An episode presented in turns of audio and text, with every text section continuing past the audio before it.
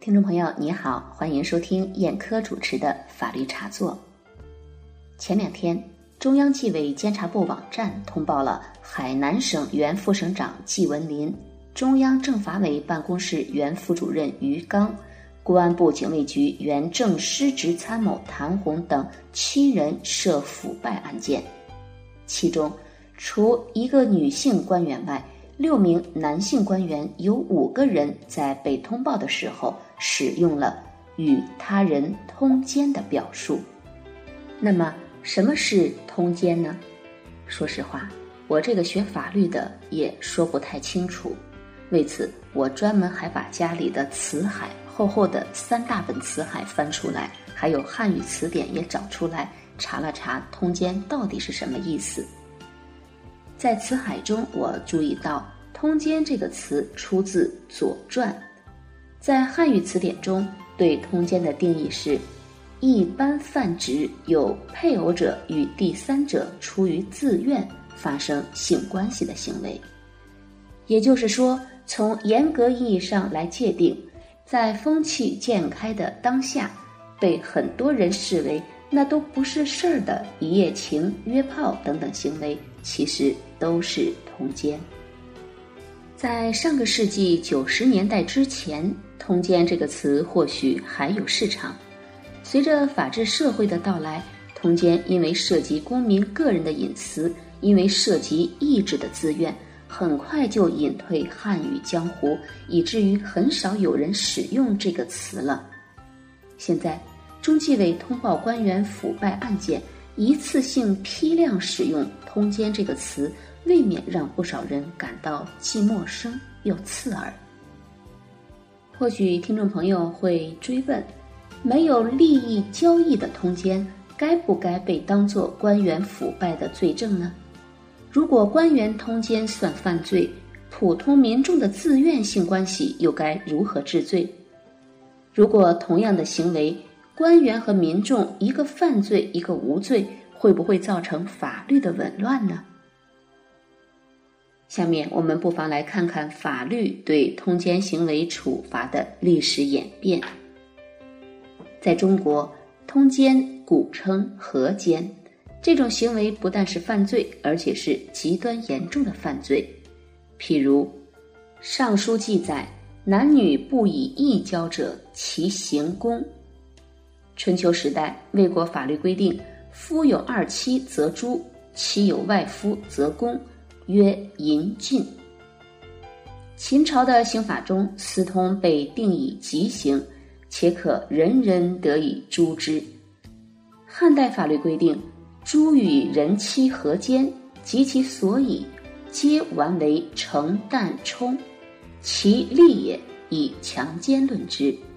这是第一次将官员和普通百姓通奸分开处罚。什么意思呢？就是说。普通民众如果通奸的话，男的就要去筑城墙，女犯就去舂米；如果是官员的话，通奸以强奸论处。唐律疏议记载，合奸者男女各徒一年半。大宋法典《宋刑统》对此也有明文规定：诛奸者徒一年半，有夫者徒两年。元明时代。对通奸的处罚在不断加码，清朝的法律也维持了明代的处罚标准。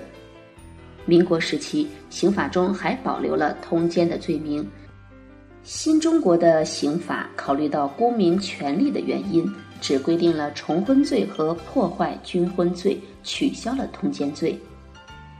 看来，自《左传》开始，“通奸”一词在中国历史上。可谓源远流长。那么西方是什么样呢？不少国家也曾经对通奸罪采取零容忍的态度。例如，一九一零年，美国联邦刑法典规定，任何人犯通奸罪，处三年以下徒刑。一九六八年的意大利刑法规定了通奸罪，还特别规定了丈夫续妾罪。一九七一年的西班牙刑法专门有通奸罪一章，规定的极为详细。当然了，这些通奸入罪的规定现在早已被取消了。目前，在全世界范围内，通奸入罪的规定只有在少数几个国家和地区还存在着。从古今中外的法律条文，我们可以知道，通奸如果被治罪，首先要有法可依，无法可依的处罚，难免会造成法治秩序的紊乱。以通奸为例，这个词的贬义色彩过于浓厚，给人以十恶不赦的罪恶感。但问题在于，人的情感不是一成不变的，婚姻的幸福与否，已经不是一部婚姻法可以包办了的。这样，该如何评判无金钱关系的婚外性行为，衡量着一个社会的文明程度。虽然官员的社会身份特殊，但约束官员应该用法律而不是用纪律。如果把纪律和法律混为一谈，或者用纪律取代法律，甚至将内部的纪律凌驾于法律之上，是否难以服众呢？惩治腐败是以考量官员的所作所为是否危害了社会为前提，还是违背良俗规则为标准？在一定程度上决定着反腐败能否深得民心。良俗是道德的理想境界，反腐败立足的是法律的底线。在法律底线和道德天花板之间，如何自由裁量？希望我们的纪检监察部门能有一个明确的说法，我们的法律尽快完善配套。让官员知道该如何行事，让民众知道反腐败的理性依据和法律依据，这也是反腐由运动式向法治化、常态化转变的重要一步。关于通奸是否应当入罪，我有以下两点看法：第一，通奸不应当入罪。成年人男欢女爱、你情我愿，或许违背善良风俗。但并不应该使用法律等强制力来惩罚。如果道德问题交由法律来解决，只会增加民众的恐惧。何况身体的权利属于每个人自己，婚姻不应该由警察敲门和侦探录影来维持。